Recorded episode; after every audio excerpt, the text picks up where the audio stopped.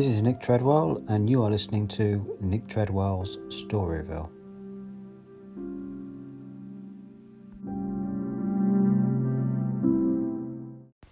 Chapter 5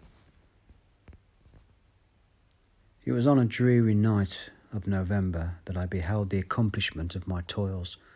With an anxiety that almost amounted to agony, I collected the instruments of life around me that I might infuse a spark of being into that lifeless thing that lay at my feet. It was already one in the morning. The rain pattered dismally against the panes, and my candle was nearly burnt out when, by the glimmer of the half extinguished light, I saw the dull yellow eye of the creature open. It breathed hard, and a convulsive motion agitated its limbs. How can I describe my emotions at this catastrophe?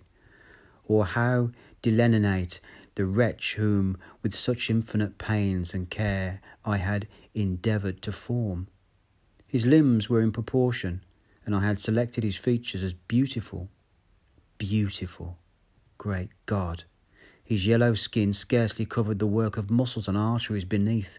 His hair was of a lustrous black and flowing, his teeth of pearly whiteness, but these luxuriances only formed a, a more horrid contrast with his watery eyes that seemed almost of the same colour as the dun white sockets in which they were set, his shrivelled complexion and straight black lips. The different accidents of life are not so changeable as the feelings of human nature. I had worked hard for nearly two years for the sole purpose of infusing life into an inanimate body. For this I had deprived myself of rest and health. I had desired it with an ardour that far exceeded moderation. But now that I had finished, the beauty of the dream vanished, and breathless horror and disgust filled my heart. Unable to endure the aspect of the being I had created, I rushed out of the room and continued a long time traversing my bedchamber, unable to compose my mind to sleep. At length, lassitude succeeded to the tumult I had before endured, and I threw myself on the bed in, in my clothes, endeavouring to seek a few moments of forgetfulness. But it was in vain. I slept indeed, but I was disturbed by the wildest dreams. I thought I saw Elizabeth in the, in the bloom of health walking in the streets of Ingolstadt.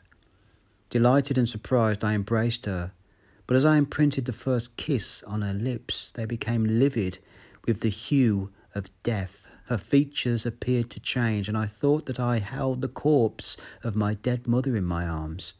A shroud en- enveloped her form, and I saw the grave worms crawling in the folds of the flannel. I started from my sleep with horror.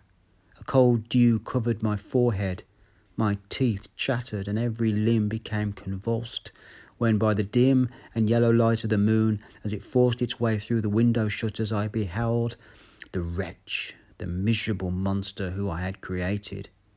He held up the curtain of the bed, and his eyes, if eyes they may be called, were fixed on me. His jaws opened, and he muttered some inarticulate sounds, while a grin wrinkled his cheeks. He might have spoken, but I did not hear. One hand was stretched out, seemingly to, detain me, but I escaped and rushed downstairs. I took refuge in the courtyard belonging to the house which I inhabited, where I remained during the rest of the night, walking up and down in the greatest agitation, listening, listening attentively, catching and fearing each sound as if it were to announce the approach of the cycle corpse to which I had so miserably given life. Oh, no mortal could support the horror of that countenance. A mummy again, in, endued with animation, could not be so hideous as that wretch. I had gazed on him while unfinished. He was ugly then, but when those muscles and joints were rendered capable of motion, it became a thing such as even Dante could not have conceived. I passed the night wretchedly. Sometimes my pulse beat so quickly and hardly that I felt the palpitation of every artery. At others, I nearly sank to the ground through languor and extreme weakness. Mingled with this horror, I felt the bitterness of disappointment. Dreams that, ha- that had been my food and pleasant rest for so long a space where were now become a hell to me, and the change was so rapid, the overthrow so complete. Morning, dismal and wet, at length dawned and discovered to my sleepless and aching eyes the church of Ingolstadt, its white steeple and clock which indicated the sixth hour. The porter opened the gates of the court, which had that night been my asylum, and I issued into the streets, pacing them with quick steps, as if I sought to avoid the wretch whom I feared every turning of the street would present to my view. I did not dare return to the apartment which I inhabited, but felt impelled to hurry on although drenched by the rain which poured from a black and comfortless sky. I continued walking in this manner for some time, endeavouring my bodily exercise to ease the load that weighed upon my mind. I traversed the streets without any clear conception of where I was or what I was doing. My heart palpitated in the sickness of fear, and I hurried on with irregular steps, not daring to look about me like one who on a lonely road doth walk in fear and dread, and having once turned round walks on, and turns no more his head, because he knows a frightful fiend doth close behind him tread. Coleridge's Ancient Mariner. Continuing thus, I, beca- I came to, at length opposite to the inn at which the various diligences and carriages usually stopped. Here I paused. I knew not why, but I remained some minutes with my eyes fixed on a coach that was coming towards me from the other end of the street. As it drew nearer, I observed that it was the Swiss diligence. It stopped just where I was standing on the door, and, and, and, on, and on the door being opened, I perceived Henry Clerval who, on seeing me, instantly sprung out. My dear Frankenstein, exclaimed he, how glad I am to see you. How fortunate that you should be here at the very moment of my alighting. Nothing could equal my delight on seeing Clerval. His presence brought back to back to my thoughts of my father, Elizabeth, and all those scenes of home so dear to my recollection. I grasped his hand, and in a moment forgot my horror and misfortune. I felt suddenly, and for the first time during many months, calm and, and serene joy. I welcomed my friend, therefore, in the most cordial manner, and we walked towards my college. Clerval continued talking for some time about our mutual friends and his own good fortune in being permitted to come to Ingolstadt. You may easily believe, said he, how great was the difficulty to persuade my father that all necessary knowledge was not comprised in the noble art of bookkeeping, and, indeed, I believe I left him incredulous to the last, for his constant answer to my unwearied entreaties was the same as that of the Dutch schoolmaster in The Vicar of Wakefield. I have ten thousand florins a year without Greek. I eat heartily without Greek but his affection for me at length overcame his disdain of l- learning, and he was permitted and he was permitted me to undertake a voyage of discovery to the land of knowledge. It gives me the greatest delight to see you, but tell me how you left my father, brothers, and Elizabeth. Very well and very happy, only a little, little uneasy that they hear from you so seldom. By by the by, I mean to lecture you a little upon their on their account myself, but my dear Frankenstein, continued he, stopped short and gazing full in my face. I did not before remark how very ill you appear. So thin and pale, you look as if you have been watching watching for several nights. You have guessed right.